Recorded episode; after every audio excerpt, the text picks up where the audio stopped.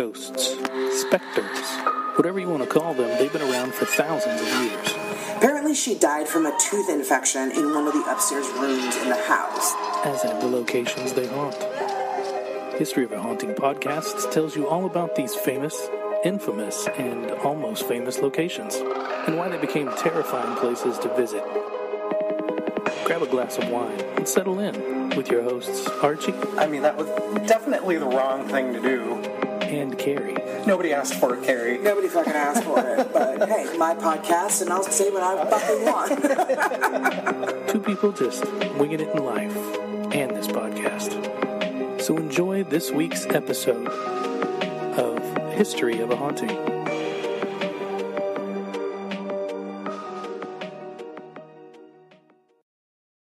Hi, guys, and welcome to History of a Haunting. I'm Carrie. I'm Archie. And today we have a really cool location for you. I've been wanting to do this one for a while. Uh, the Hotel Cecil in Los Angeles. Um, it's a it's a five out of five bananas location, Arch. I haven't said that in a while, and I think we need to bring it back. It has been a while. It has been a while. Um, but before we get started uh, on the, the meat and potatoes of the episode, I just have a couple of EVPs that I want to review. Um, and uh, you have the Patreon of the week Yes. to announce. So, uh, EVPs. So last week we did the exorcism of Annalise Michelle. Yes. And uh, I had mentioned in my portion that I had read excerpts from a book written by Father Gabriel Amorth. Um, and I was pronouncing his last name Amorth because that's how it's spelled. Oh, Naturally, I was fucking wrong. of course. Yeah. It's actually pronounced Amort. Oh, okay. The H is silent. Yeah, so Father Amort.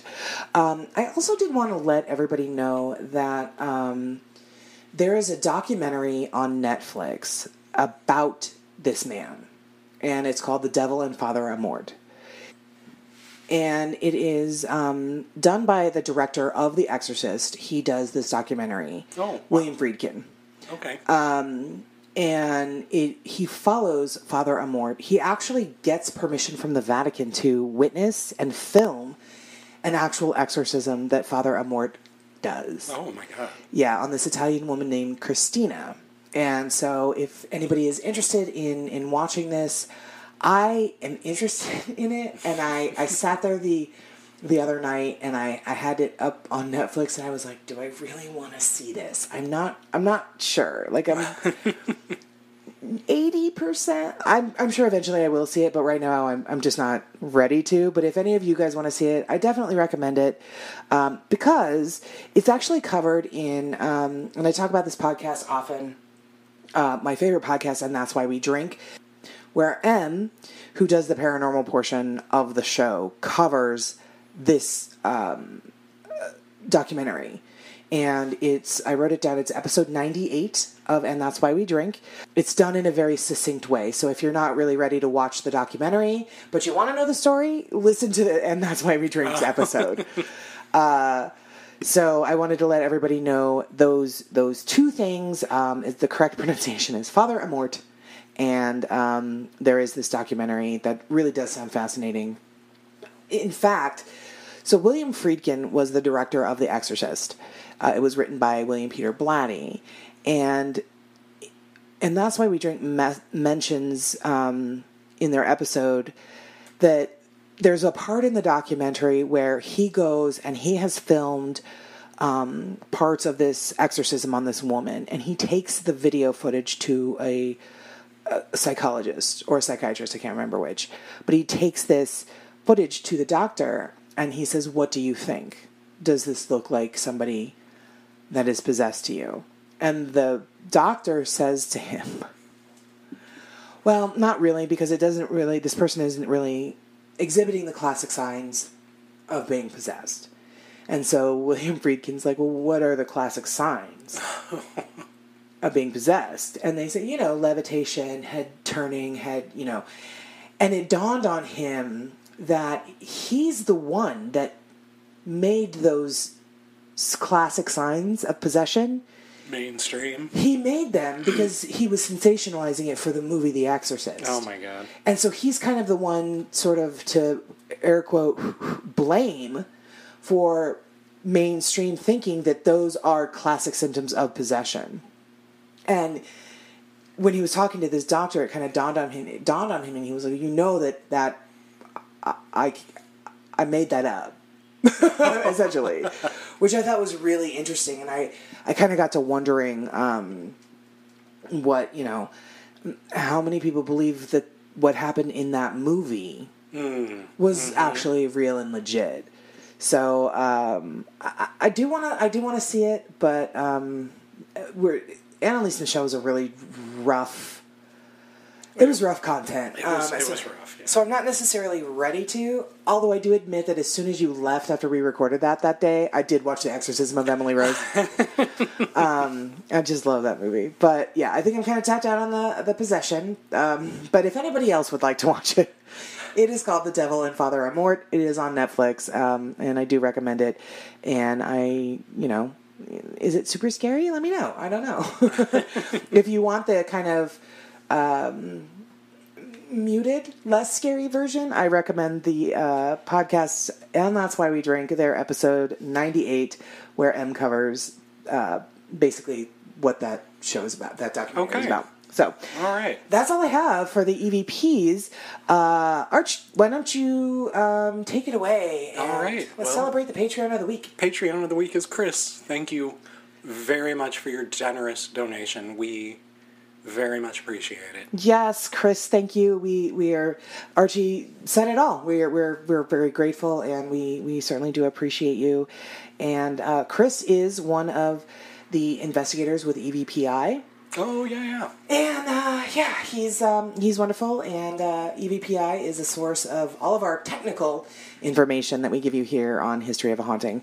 Um, they, I think, I think I had promoted them on um, our Facebook page, and and they um, and I said, let's support these guys who you know make us sound less dumb, which is a tremendous feat.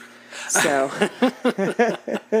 Well, we're going to have more help with that coming soon. We are. We do. Yeah, we are. We are um, in the uh, what do you want to call it? Research and development phase of a new, a tiny new segment here on uh, History of a Haunting. Um, got lots of folks that are working to help us sound less stupid. So, uh, anyway, uh, Chris, here is a standing ovation to you from us. We are very grateful for you, and um, we love you. We are certainly so blessed to have you as one of our dear friends as well. So, here's to you.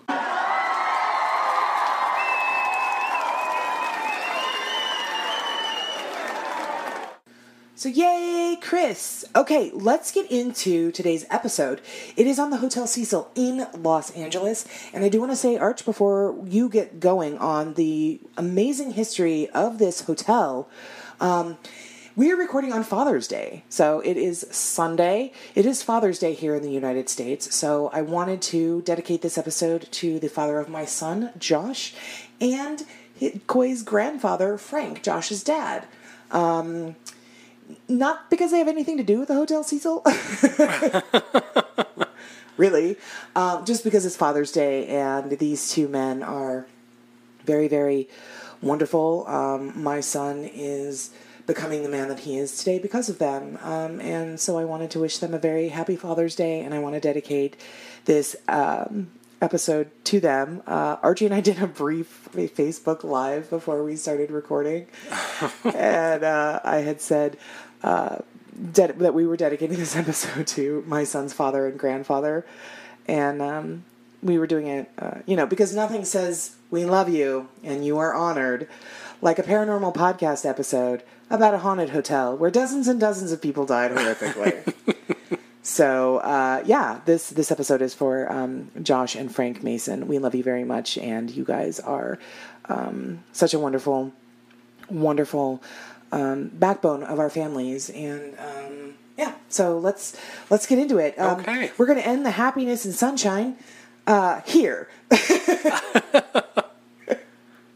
all right, all right. Tell me about the history of this bonkers, fucked up hotel. The Cecil Hotel was built in 1924 by hotelier William Banks Hanner as a destination for business travelers and tourists. Designed by Loy Lester Smith and the Beaux Arts style, which is French neoclassicism, but also incorporated Gothic and Renaissance elements.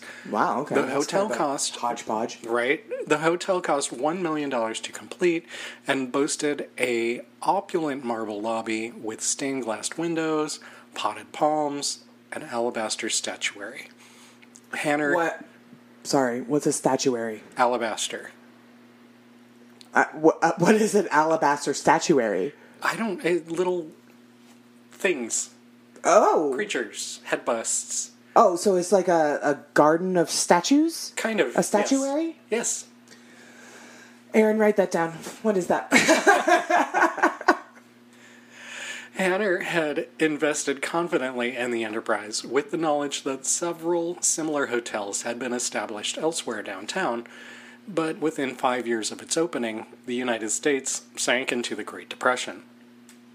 Although the hotel flourished as a fashionable destination through the 1940s, the decades beyond saw the hotel decline as the nearby area known as Skid Row became increasingly populated with transients. I mean, if you want to call a sharp drop off into oblivion a decline, sure, go on. Sure, yeah, Yeah, why not?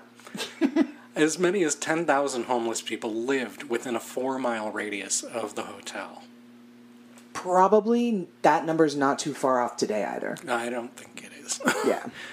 As the area where the Cecil Hotel is located began to decline, suicides and other violent deaths on the premises became more frequent. Neat.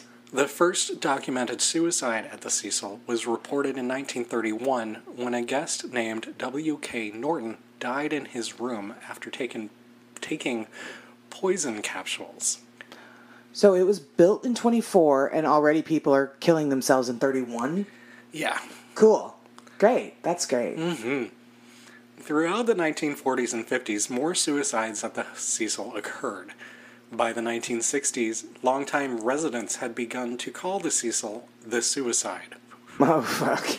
In addition to suicides, the Cecil's history includes other kinds of violence and disturbing happenings.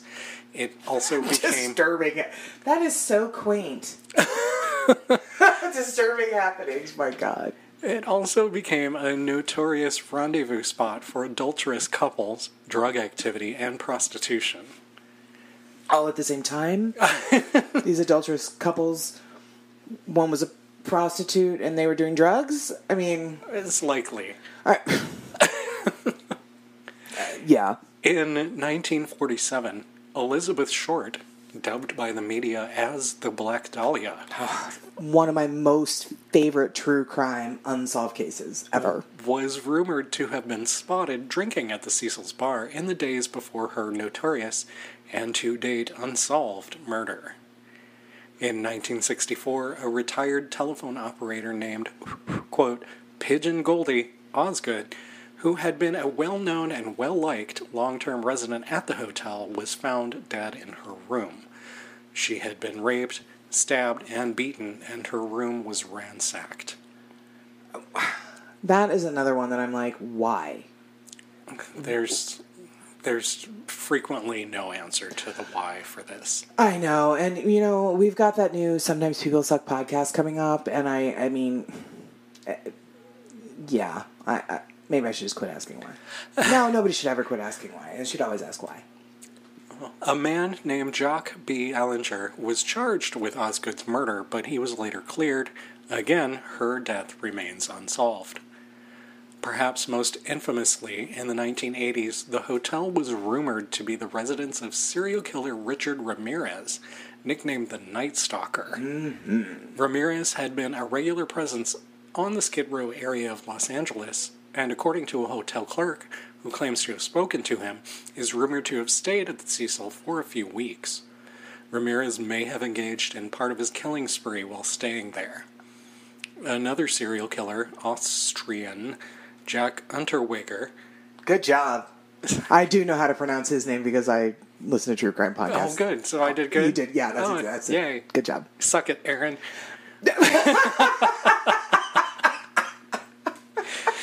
He stayed at the Cecil in 1991, possibly because he sought to copy Ramirez's crimes.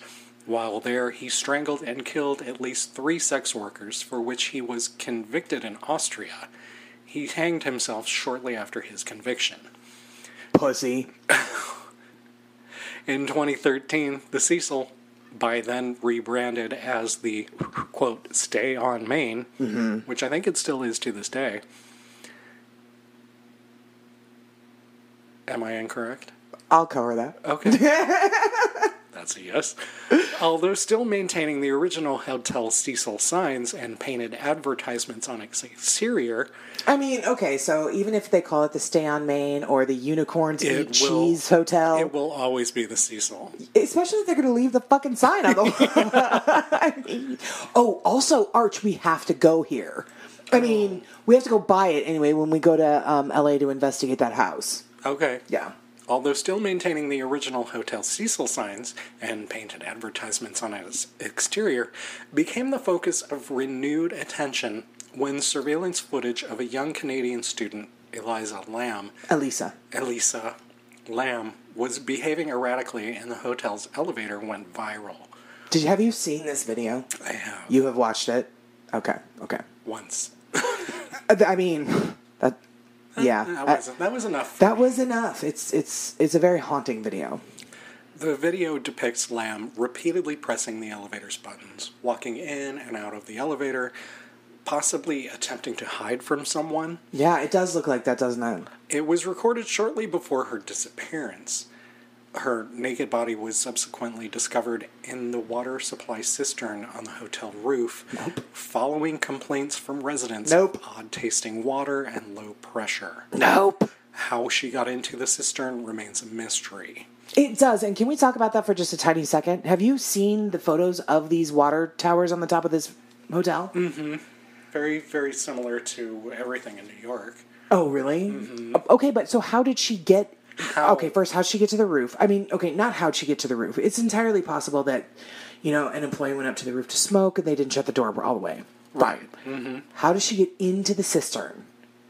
Because apparently those lids weigh 20 to 40 pounds. So how does she not only get into it, and then she was, once she was in it, then she took off her clothes, she couldn't get out. I don't. And they're usually locked. Or they should at least Right. minimally be locked. That's the drinking supply for the hotel. Yeah, and the the water supply for the hotel. Yeah, um, I know these are all the same questions that everybody everybody has, but it's Well, the Los Angeles County coroner ruled her death accidental due to drowning, with her bipolar disorder being a, quote, significant factor. Yeah. You know, I, I've listened again. I, I my favorite murder, and that's why we drink. Crime Junkie. They're all my their favorite podcasts, and I listen to them every. I never miss their episodes every week, and they've all. I think I don't know if Crime Junkie has, but they've all covered this case. But they had interviewed like there's a bookstore not far from this hotel, and they interviewed the girl because she was um, she was traveling and she wanted she went to this bookstore and she wanted to pick up books for her family and friends to bring back home. Mm-hmm. And she had a very fairly long conversation with this girl that worked in the bookstore and the girl in the bookstore was like she was totally fine. She wasn't acting erratic or anything like that but anybody that knows anybody with bipolar disorder knows it's you if they're not on their medication regularly or on any at all you just don't know Yeah, there's no way to tell. how they're going their mindset is going to be from one minute to the next so so it's entirely possible that it was an accident but it was still It's weird. yeah awful In 2014, the hotel was sold to New York City hotelier Richard Born for $30 million, and another New York based firm, Simon Baron Development, acquired a 99 year ground lease for the property. that's a commitment Uh, Matt Baron, president of Simon Baron, said he was committed to the preservation of architecturally or historically significant components, such as the hotel's grand lobby. But his company planned to completely redevelop the interior and fix the, quote, hodgepodge work that had been done in more recent years. Beyond renovating rooms, the developer also plans a rooftop pool, gym, and lounge. i'm sorry a rooftop pool where Elisa Lam's body was found. What are they going to do with the water towers? The cisterns. I have so many questions. I know you do, and I don't have answers. Um, obviously, my you know derisive tone of voice. I'm. This is just the most ridiculous idea ever, but it's not your idea, so I apologize if I sound like I'm attacking you. I'm used to it. Archie, are you fucking kidding me? Have you thought about this at all? Construction is projected to be completed by 2021, and it is currently undergoing a $100 million renovation and being turned into $1,500 a month micro apartments. Yikes! It's not going to be a hotel anymore, it's going to be full of studio apartments. Oh, Most recently, in February 2017, the Los Angeles City Council voted to deem the Cecil a historic cultural monument because it is representative of a of an early 20th century American hotel and because of the historic significance of its architect's body of work. Um, wow. Okay, Yeah, that, that took a modern turn mm-hmm. real quick. it sure did. Yeah, I feel like it was always regarded as um, you know one of those Hollywood glamour kind of because it's right there in downtown LA, and uh, the Roosevelt's not far away, and it's you know just one of those old Hollywood. And if you were to see pictures of the old lobby, I don't. What I'm talking here. She, we're not done. We're not done. Drive, drive around the block. We'll flag you down. the church thing has already started. You're missing the concert. um, I live next to a church, and they have been just rocking out all day. So I was hoping we would be able to hear them and have like musical a- accompaniment for the episode, but apparently not. Anyway, um, the, uh, uh, if you've seen, have you seen pictures of it? I have. And the the lobby, the and I'm assuming it's the old lobby because they renovated it when when they turned it into the Stay on Main. Um, gorgeous, oh, stunning. beautiful, stunning. I mean, gorgeous. Like when you walk in, like you said, stunning. Like the Stanley Hotel lobby and the Driskill Hotel lobby, and some of these, especially hotels that were built in the twenties in you know Hollywood that you would expect it to look like. Um, but that's interesting that that's the I, the developer's idea. Um, I'm going to talk a little bit about what it became when we get to my part, but um, Well, we're we're Yeah. we're at the end of mine, so Okay, well, that was really great. I always wondered about the history of this place because, I mean, all the famous shit everybody knows Richard Ramirez, the Black Dahlia, Jack Unterweger. I mean, like, Elisa Lam. Like, everybody knows that. Oh, uh, but I had no idea, like, how it got. no, I mean, like, they know that part, but I, you, your part is always. I didn't know how it got to, to that part. You know, everybody hears about the horrible part of it, but I, like. You made me feel bad. Fuck you. I'm sorry. Everybody knows about the the f- more infamous instances, but does anybody really know about the history of the hotel? Oh, right. Okay. Um. So yeah, uh, so yeah, okay. Um, I'm gonna. Yeah, you did a really great job, as fucking always. Um, so we're going to take a quick little break, and we're going to ask you all to please have a listen to this promo for another one of our buddy podcasts. Uh, these folks are great. It's I have so many podcasts on my rotation. Like this is literally I work all day long and most into the night, and all I do is listen to podcasts. I forgot what music is. I just listen to podcasts. um, and these guys are one of them. They're really wonderful. So um, please have a listen. And we will be right back with my portion where I take the fun dial and turn it way fucking down. we'll be right back. Hey guys, it's Brendan Shea. and Annie Weebs, and we're the host of Serial Spirits Podcast. Serial Spirits is a combination platter of true crime, paranormal, mysteries, and conspiracies, all rolled into one platform that is not for the faint of heart. Listen in each week as we bring you original investigative series, interviews, chilling stories of the supernatural, and more. Subscribe to Serial Spirits on iTunes, Stitcher, iHeartRadio, and all your major podcast platforms. You can also tune in weekly by listening online through our mothership, Paranormal Warehouse, at paranormalwarehouse.com. For extra content, early access, and exclusive merch, become a Serial Spirits patron by subscribing to Paranormal Warehouse's Patreon page. Find us at patreon.com forward slash paranormal warehouse, on Twitter, Facebook, and Instagram at Serial Spirits. The Serial Spirits Podcast. Enough with the bore, let's get down to the gore.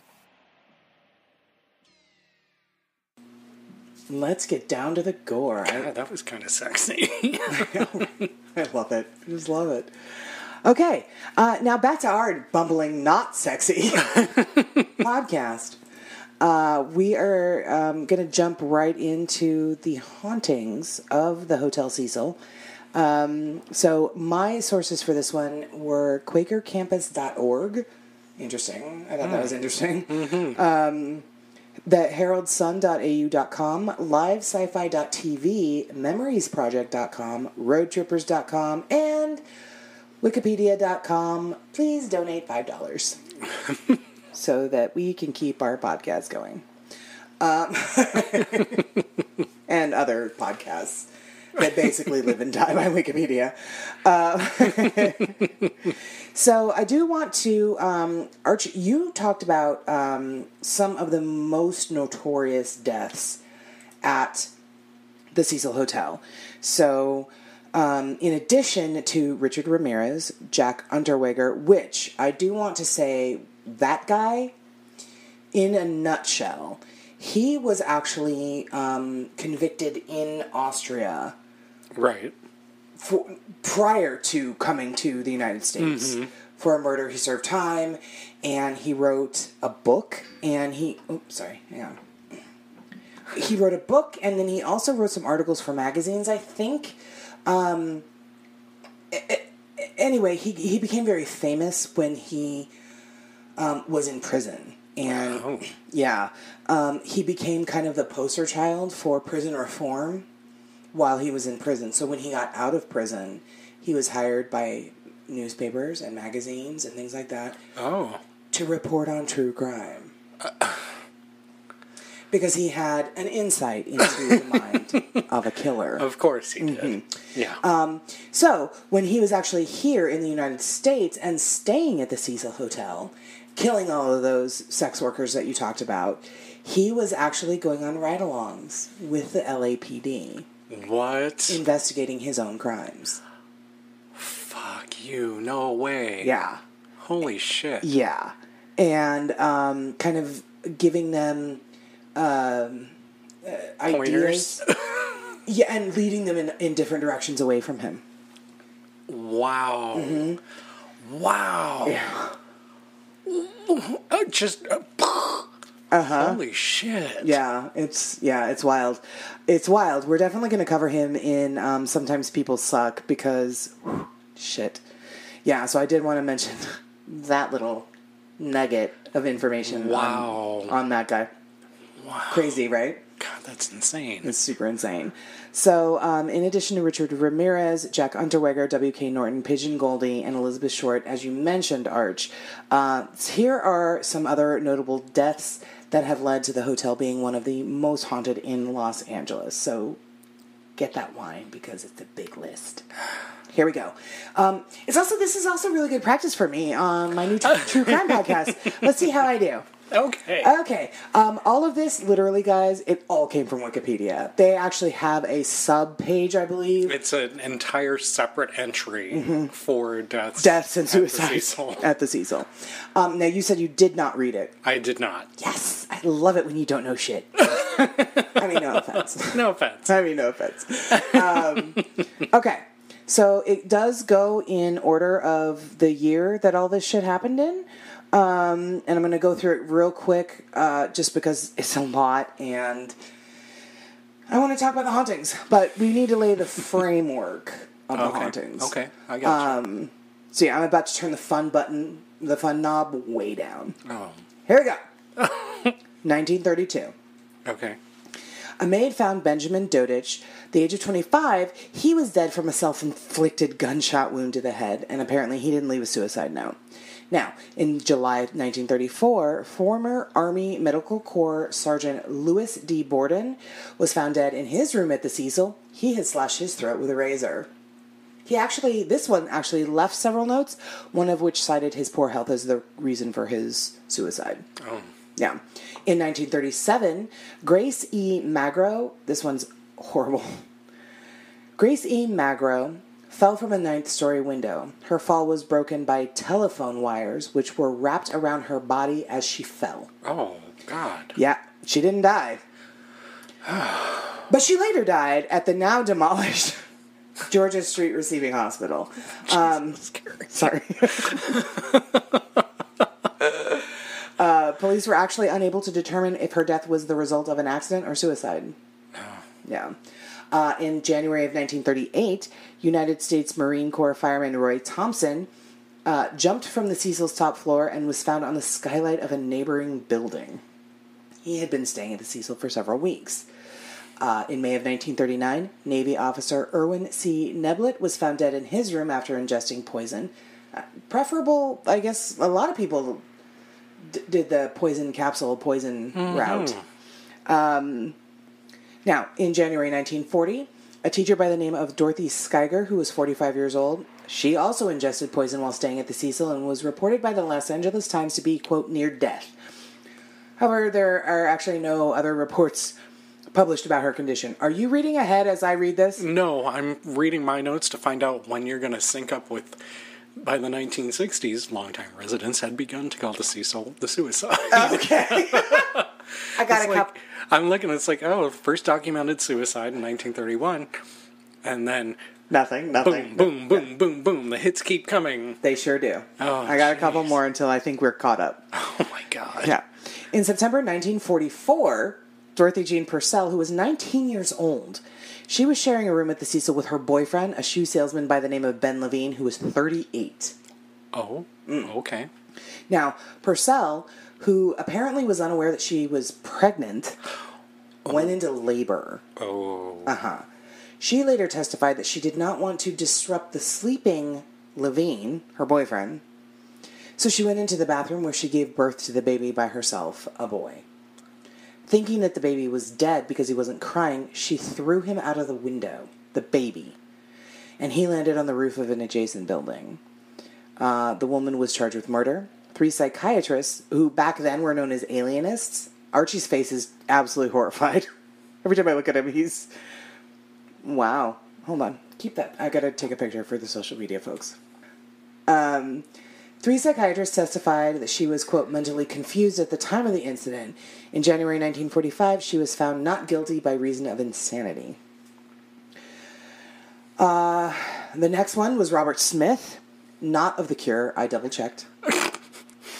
He was 35, and he died from jumping off of one of the Cecil's seventh floor windows in November of 1947. I wanted to just say that he wasn't part of the cure before I said the year, because then everybody would be like, obviously it's not Robert Smith. God. anyway, You're terrible. I know. um, I'm getting there, Arch. I'm getting there. On October 22nd, 1954, San Francisco stationery firm employee Helen Gurnee. This is another one. Who's 55. She jumped from the window of her seventh floor room and she landed on top of the Cecil Hotel's marquee. Oh. Uh, one week prior, she had actually registered at the hotel under the name of Margaret Brown. Um, on February 11th, 1962, happy birthday 15 years early to me, Right. Julia Frances Moore jumped from the window of her eighth floor room and landed in a second story interior light well. How I, I need to know how many skylight like uh, the light well skylights. This is I, I don't Oh my God. yeah. Um, so anyway, she jumped from her eighth floor room. She landed in a second story interior light well. She didn't leave a suicide note, but um, they did find in her possession a bus ticket from St. Louis, 59 cents in change, um, and then an Illinois check register showing a balance of $1,800.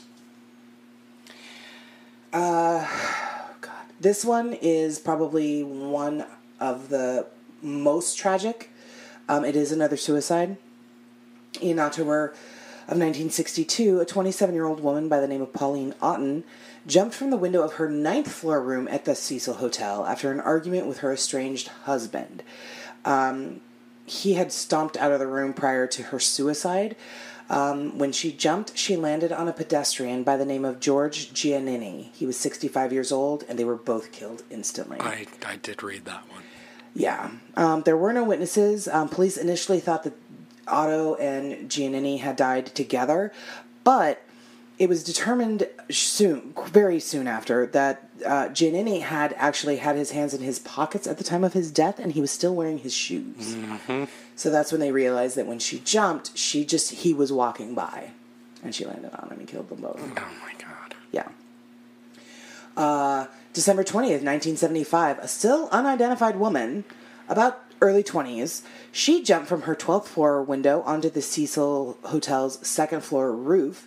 She had registered at, at the hotel um, on December 16th under the name Allison Lowell and was staying in room 327. On September 1st, 1992, a man was found deceased in the alley behind the Cecil. Authorities believed that he either fell from, jumped from, or was pushed from the hotel's 15th floor. Oh my god. At the time of his death, he was 5 feet 9 inches tall, weighed about 185 pounds. He was wearing blue sweatpants and a black sweatshirt over a gray t shirt.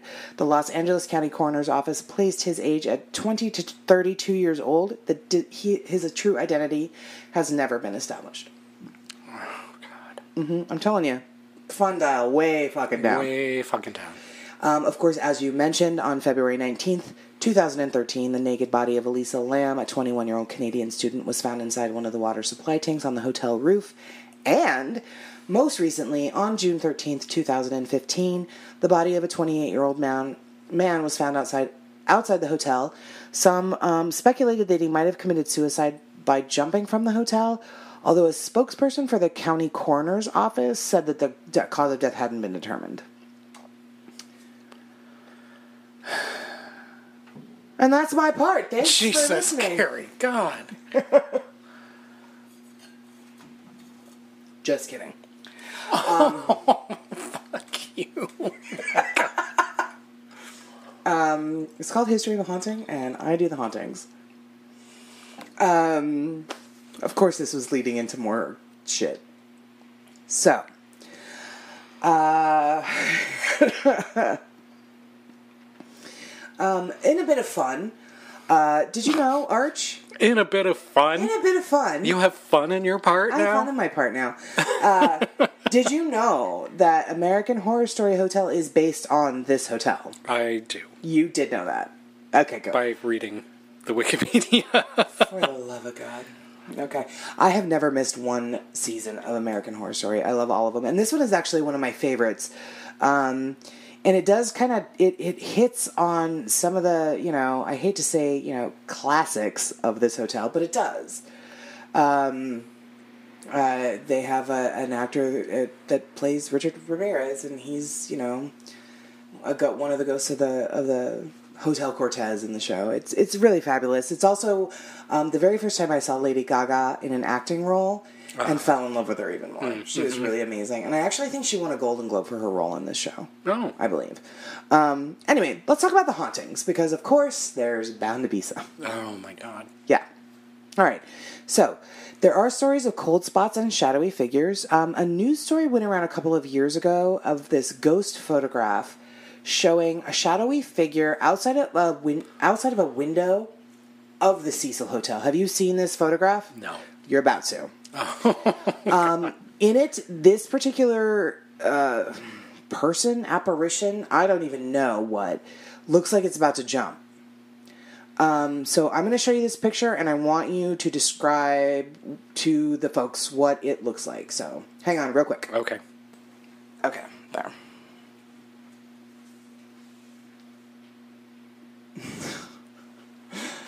what? Tell me what you think about and what you feel about, and describe what the picture looks like. It was captured by a kid who he took the picture um, because he felt like he looked at the window and he felt like the window was looking back at him. And when he took a picture of the window, that's what he got. And it looks to me like a body on the led outside two inch ledge of the window. Yeah, it definitely it looks like a very blurry image of somebody on the ledge. Mm-hmm. A, a transparent person. Yeah. Um, We'll definitely put the picture up on our social media and our website, but um, they look distraught, but they also look like they're holding on. They're not. They they don't want. like maybe they're just like that way. leaning, yeah, like Yeah. out the window. I don't know. It's a crazy. It's definitely a crazy picture. It's been featured in the LA Times, uh, news outlets around LA, papers. It's it's a wild picture. I think. Yeah, definitely. the minute I said I was good, talked about the photograph, and I grabbed my phone. Archie was like, "Fuck, she was gonna make me look at something," and he was right. Yeah, this. It's crazy though, right? Well, my.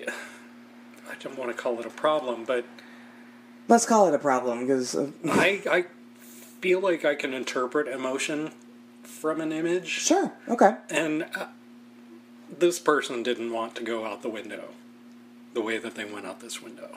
It doesn't look like somebody. I, I've never seen anybody suicidal that's wanting to jump off of a building, so I really don't know. But it doesn't to me look that way either. It doesn't look like this. Per- it looks like this person's just kind of hanging out the window to see what they can see. There's I, I see that, but I, I feel more.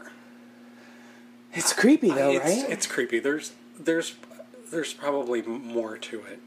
I mean, and the story behind it, as far as the the kid that took it, was that he looked at this window and he felt like the window was the window was looking back at him. So he took a picture of it, and that's what he got on a cell phone.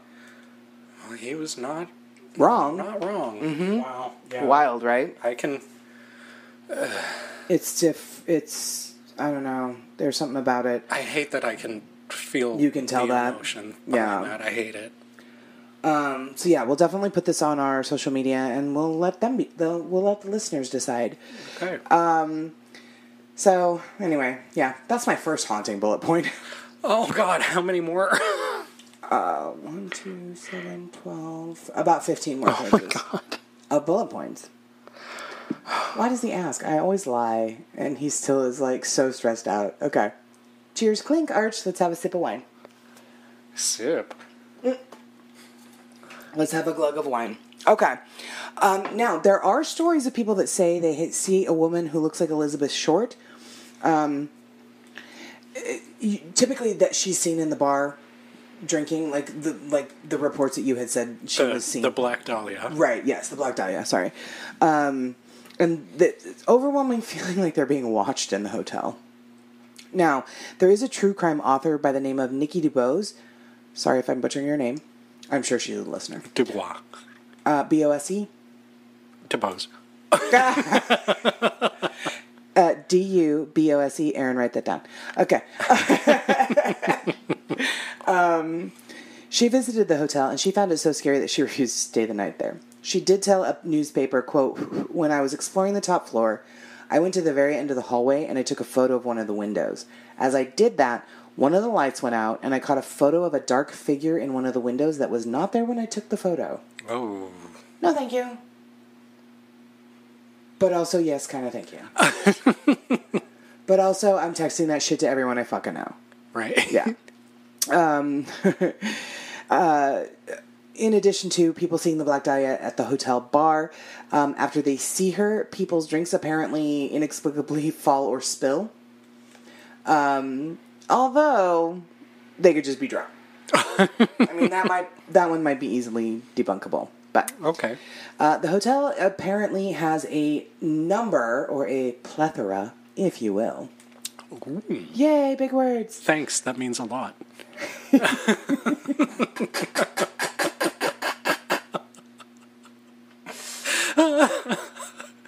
I'm sorry. I That was to. amazing, and I, I love it. I, that was amazing. um, by shadow figures or shadows of people that don't seem to have a source, which is interesting. mm-hmm. Um, apparently, people are afraid to go into the basement because the shadow people down there tend to chase them, Oh. which would be ter- if they're if they're crab walking shadow people. That would really terrify me. But this doesn't say that that's what's going on here. Oh. Um, some gle- guests, guests. Aaron, write that down.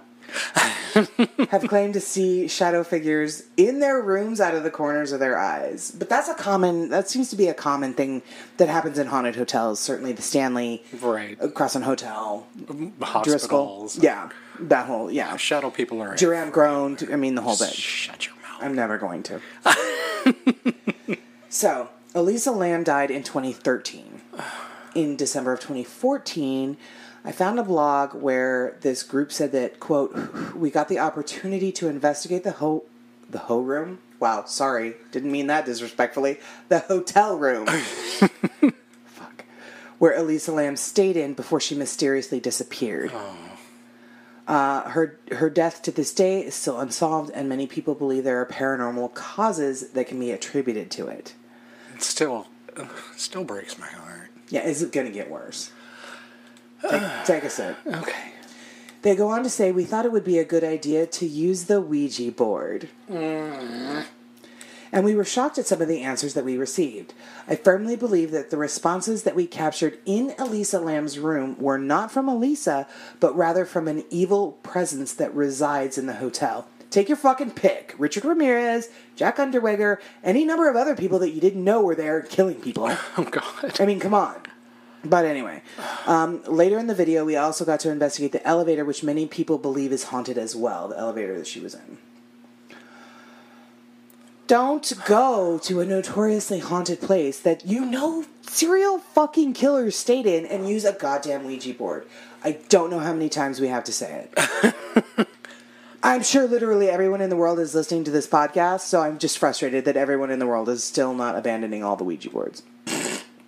Well, yeah, five five years ago. I mean, I'm sure there are people that are still using them to this day. No, don't do it. If you, I, no, don't, Don't do, do it. it. No, Just don't. especially because most people don't know how to properly use a Ouija board. So you're inviting some shit in that does not need to be in. Anyway, And it's not gonna go away. not gonna go away. There's actually a movie called Ouija, and it doesn't go away in the movie. And if movies are not the truth, I don't know what is. The internet, obviously. Oh, right, because you can't tell lies on the internet. That's right. Of course. you heard it here first. Um, so, uh, guests are also have reported um, being tormented while they sleep, which, again, we've talked about this a gazillion times. Uh, there are accounts of bed sheets being tugged at, which seems to be common in hotels. All right, that's not bad. Sure. Uh, beds being sat on by an unseen person. Same. Uh, uh, okay. Yeah. Um, this is one thing I've found interesting. Multiple accounts of guests dreaming about a shadow figure, and then once they wake up, they see it on top of them Deal breaker. before it disappears. Crazy. That's deal breaker. I mean, I've heard of lucid dreaming, but that's kind of fucked up. Yeah. Yeah. No, that's that's Mm-hmm. that's not lucid dreaming. That's invading your dreams. Yeah, that's terrible. That's not good. No. Um, apparently, there is a spirit there that seems to uh, really like hugging people while they're sleeping, which is cute. I could use that. Uh, uh, it, it, however, then escalates into forced tickling. Ah, went too far. I don't know. forced tickling, Laughter is the best medicine. not when it's forced tickle. That's not. That's not like. Oh, and you can't you can't It's fight back. A spirit. Yeah. No. Yeah. Okay. All right. I'm on Yeah. board with you.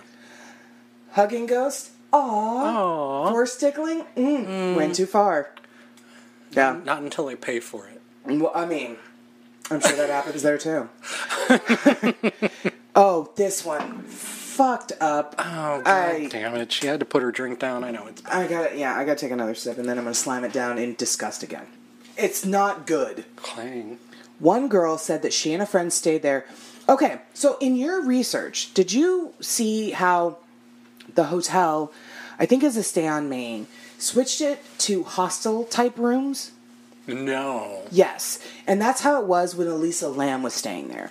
Because Oh, okay. at first, when she first checked in, she was staying in a communal room, in a hostel type room with other guests. But she actually had to be moved into a private room because the guests in her hostel type room were complained to the front desk of her odd behavior. Okay. So yeah, it had this mishmash of like hotel slash hostel. I'm not really sure. Okay, no, I get it. Okay. So, one girl said that she and a friend had stayed there in the hostel type rooms, and there were no bathrooms in these guest rooms. There was a communal bathroom down the hall, which Right, already I'm like, fuck, no.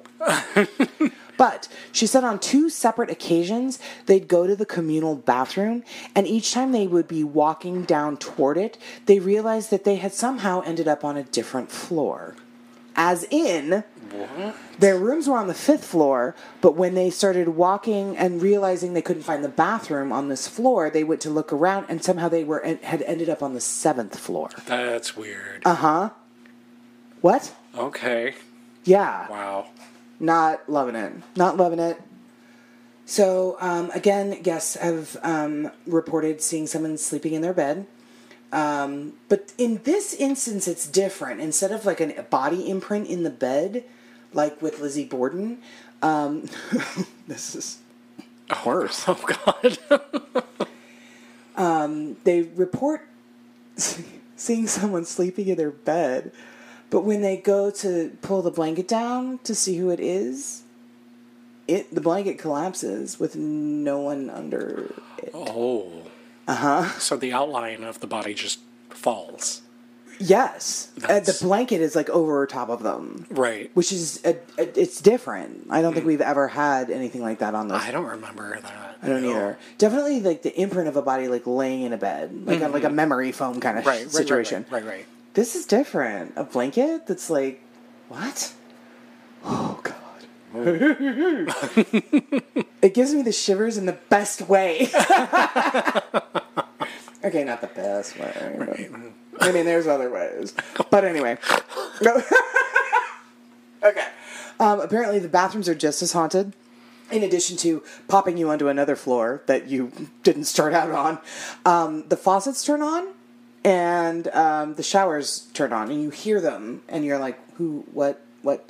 So you go to investigate, and there's no faucet or shower on. But when you go to leave the room, then they turn back on as if to be like, "Haha, fucking with you." and then when you turn it back around, they're on. Wow. Yeah, nuts. Um, yeah. So doors and windows um, that again frequent, they can be heard opening and closing, especially the roof access door that Elisa Lam used to get to the water tanks, Oh.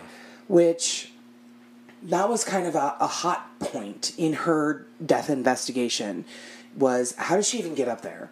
And again, like I said during your part, i- it's, it's it's possible that employees go up to the roof to smoke, and maybe they prop the door open, maybe they didn't shut it properly properly all the way. But by now, that shit's locked down tight.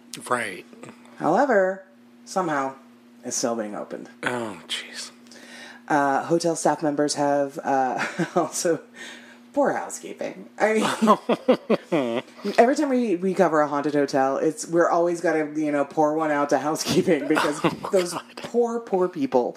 Um, they will clean a room in its entirety and they'll check it off their list. They'll go to the next one, and by the time the supervisor comes along to do to check their rooms, um, it says shambles. Poor housekeeping. Poor housekeeping. Uh, They're finding dead bodies. Their room is being fucking. Their guests, their clean rooms that they're cleaning is, is getting fucked up. Uh, poor housekeeping. I'm telling you what. um, yeah, my mom could weave you a yarn about the 30 years in housekeeping in hotels.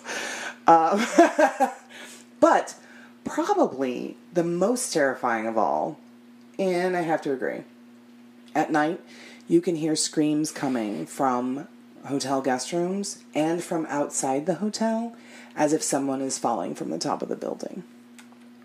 Oh. Yeah. I mean, I, do I need to go back through all the suicides in that joint? No. Mm-mm. Nope. Nope, nope, nope, nope, nope. So, uh, this particular story, which I found really fascinating, came from uh, memoriesproject.com, and it's it's sort of a genealogy site. Okay. Uh, the author writes, "quote Previously, I wrote about my fi- I wrote about finding my dad's naturalization record on Ancestry.com. Out of curiosity, I googled the address listed as my dad's dad's residential address on the form. Results from the Cecil Hotel in downtown LA popped up. Oh. I mean, if this person knew what that hotel was, I'd have had a heart attack and died right there. but I mean, as he goes on, he didn't seem to know. As I del- delved deeper, I discovered what a bizarre history this place has. Join us, won't you? uh, and he says it also made me remember my dad's haunted hotel story. Take a swig. Everybody pause for a sip. In a nutshell, the Cecil Hotel has never had a sterling reputation. That's putting it nicely. uh, even when it was known as the Hotel Cecil during my dad's tenure there in the mid 1960s, uh, in 1962, a woman committed suicide by jumping from a room at the Cecil, also killing a pedestrian that she landed on. In addition, Goldie Osgood, known as the Pigeon Lady of Pershing Square, was choked to death in a room there in 1964. The case was never solved, which leads right into my dad's haunted hotel experience. Every time he told the story, I could feel the fear coming off of him in waves, even after so much time had passed. Hmm. He claims he went to sleep that night in his room at the Cecil, only to awaken to the feeling that he was being choked. Goodbye. Hmm. He was bathed in a cold sweat and couldn't move or call for help. He felt hands around his throat but could not see anyone. Check you later. He literally thought he was going to die in that room. Finally, the feeling left him. He bolted out of the room and ran downstairs to the front desk. These poor front desk agents. I mean, damn.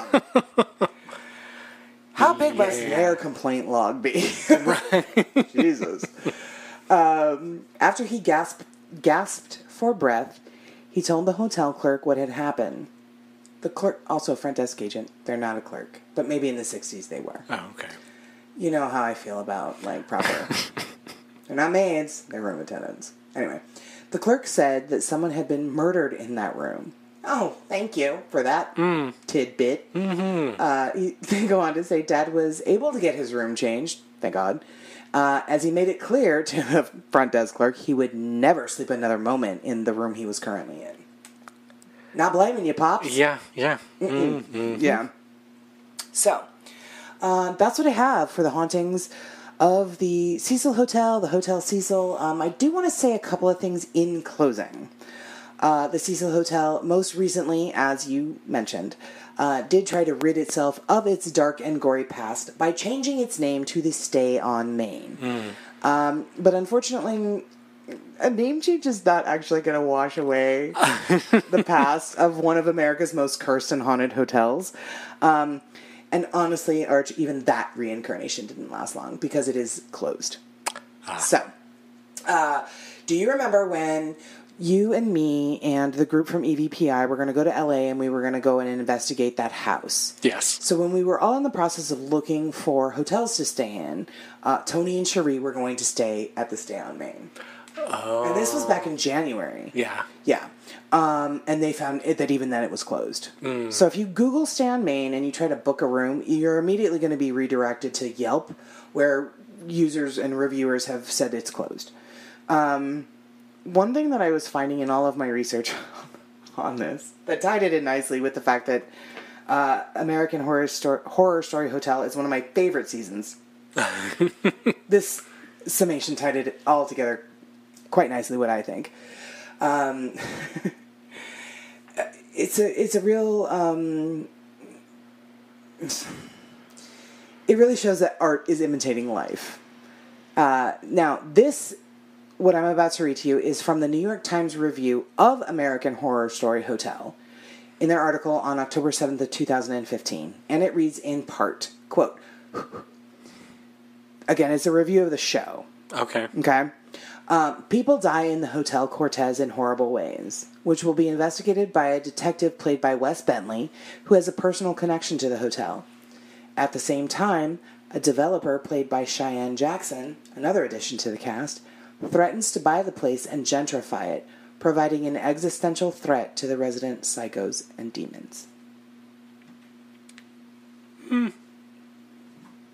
Okay. So, I guess when it does open, again, under whatever name it hopes will finally cut the cord with the old nomenclature, Uh, roadtrippers.com has this advice, and I agree with it. Let's see if you do too. If you're thinking if you're thinking about spending a few nights at the Hotel Cecil, stay on Main, or whatever it's about to be called, you might want to bring some holy water and hope that you make it through the night. Oh. And that is it. That is what I have for the Hotel Cecil. Um, Okay. it is it's a famous place it's a scary place um, a lot of a lot of death uh, a lot of death uh, a lot of there went archie he's over it he out. Peace out, bitches. Bye. it's um, certainly uh, the the way that it used to look anyway you know takuma stayed there Oh. yeah so of course i grilled him and i was like tell me paint me a picture what was it like uh, it was after they had renovated, so it really wasn't. He didn't really, and he just was there to crash and then leave the next day. Um, so um, again, yeah, Takuma failed me because he also stayed at. Uh, he also went through Tonopah, Nevada, and he had nothing. um, so I, I, two things are happening here. Um, he's so busy, and he, he actually is. I mean, on tour, I guess when you're on tour, you don't really have time to take in the fucking scenery. Um, so I need to quit asking him for that reason, or uh, he just, you know, doesn't pay attention. And uh, either way, he's so far he hasn't really helped me.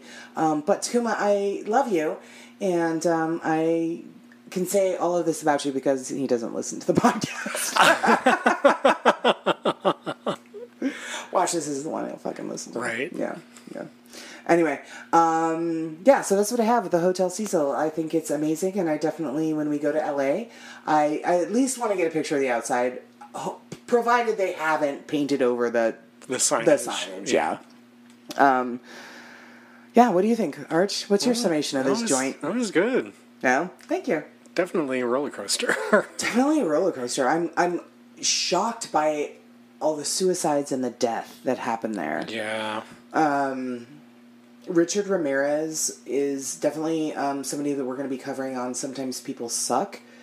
Uh, but I, I really didn't know that he had stayed at the, the this hotel during his you know crime spree. Um, Well, it's it's it's only a rumor. It's only But didn't a hotel clerk like talk to him? The hotel clerk claims to have spoken to him. Okay, well, aren't all of these claims? Fair point. Thank you. Um, I, I'll you know um, when we when I do my research for the Night Stalker episode of Sometimes People Suck, which is yet to be scheduled. I mean, goodness. Uh, I'll, I'll look. I'll see if I can find the truth of that because I think it's it's interesting. I did read um, that when he was staying there, he stayed there because it was so. Um, Cheap. cheap and nobody paid attention to anybody. So he could go and do his killings and um, Yeah. dump his bloody clothes in the dumpster behind the hotel and walk half naked through the lobby and nobody really thought oh, Nobody thought anything, anything of of it. it. Yeah. Uh, which sounds like him. Um, yeah, it does sound like him. He was a, a genuinely terrible, horrible, awful. What's that thing you say? No good, really bad, no good Terrible, horrible, no good, very bad person. serial killer. yeah. Um, yeah, so uh, the hotel is amazing, and if you guys haven't seen American Horror Story Hotel, all of the seasons are on Netflix. I recommend it. Lady Gaga is beautiful and amazing and wonderful. She plays a vampire, which I mean, of course, why wouldn't she? She's amazing. Uh, yeah, so that's that's what we have. Uh, thank you so much for listening. What is next week's episode? I forget. I don't know either. I will I- check our notes. Let's That's good let's have because a I have the email printed out and on my uh, desk at work. on my desk at work. On my desk at work. Okay. Uh. Oh, we're doing an Arizona hometown. Well, not hometown, but we're doing an Arizona location. We are going to be talking to you all about the hotel, another hotel, Hotel Monte Vista up in Flagstaff. Oh. Yes. Okay. Yeah. Yeah, and then um, after that, we've got um, God, Saint Augustine Lighthouse, the Kehoe House, the Mordecai House, a lot of houses, uh, the Shanghai Tunnels, and Kadena Air Base in Okinawa, Japan. Um, yeah, we got some really, really amazing locations uh, coming up for you guys. So next week we're going to do the Hotel Monte Vista in Flagstaff. Also, Archie and I are going to go on a strictly platonic romantic weekend to Jerome, Arizona. And we're going to be staying at the Jerome Grand Hotel. This is where I tell Archie that I have called the hotel and reserved their most haunted room. Unless everything's closed down again. Which now you're hoping for. Oh, God, yes. A thousand percent. Oh, yes. Yeah. Uh, so yeah, we are going to be going there and um, spending the night up in Jerome at the Jerome Grand Hotel. Uh, so be prepared for lots of Facebook lives and Oh, stuff like that. God. Yeah. Um, I have I- to take extra hair product. I mean, for sure. I've got some. I've got some. You know, pony holders for you. Uh, we also may or may not have um, paranormal investigative equipment on the way for our big our big stay for our very first. Yes, um, you know, we're making a little Patreon money, and that's what it's for. Okay. Yeah. So, uh, um, it's our very first uh, paranormal investigation on our own. uh, yeah, good luck to us. anyway, thank you so much, guys. Uh, we hope you enjoyed this episode of the Hotel Cecil. We'll see you next week with another hotel here in Arizona.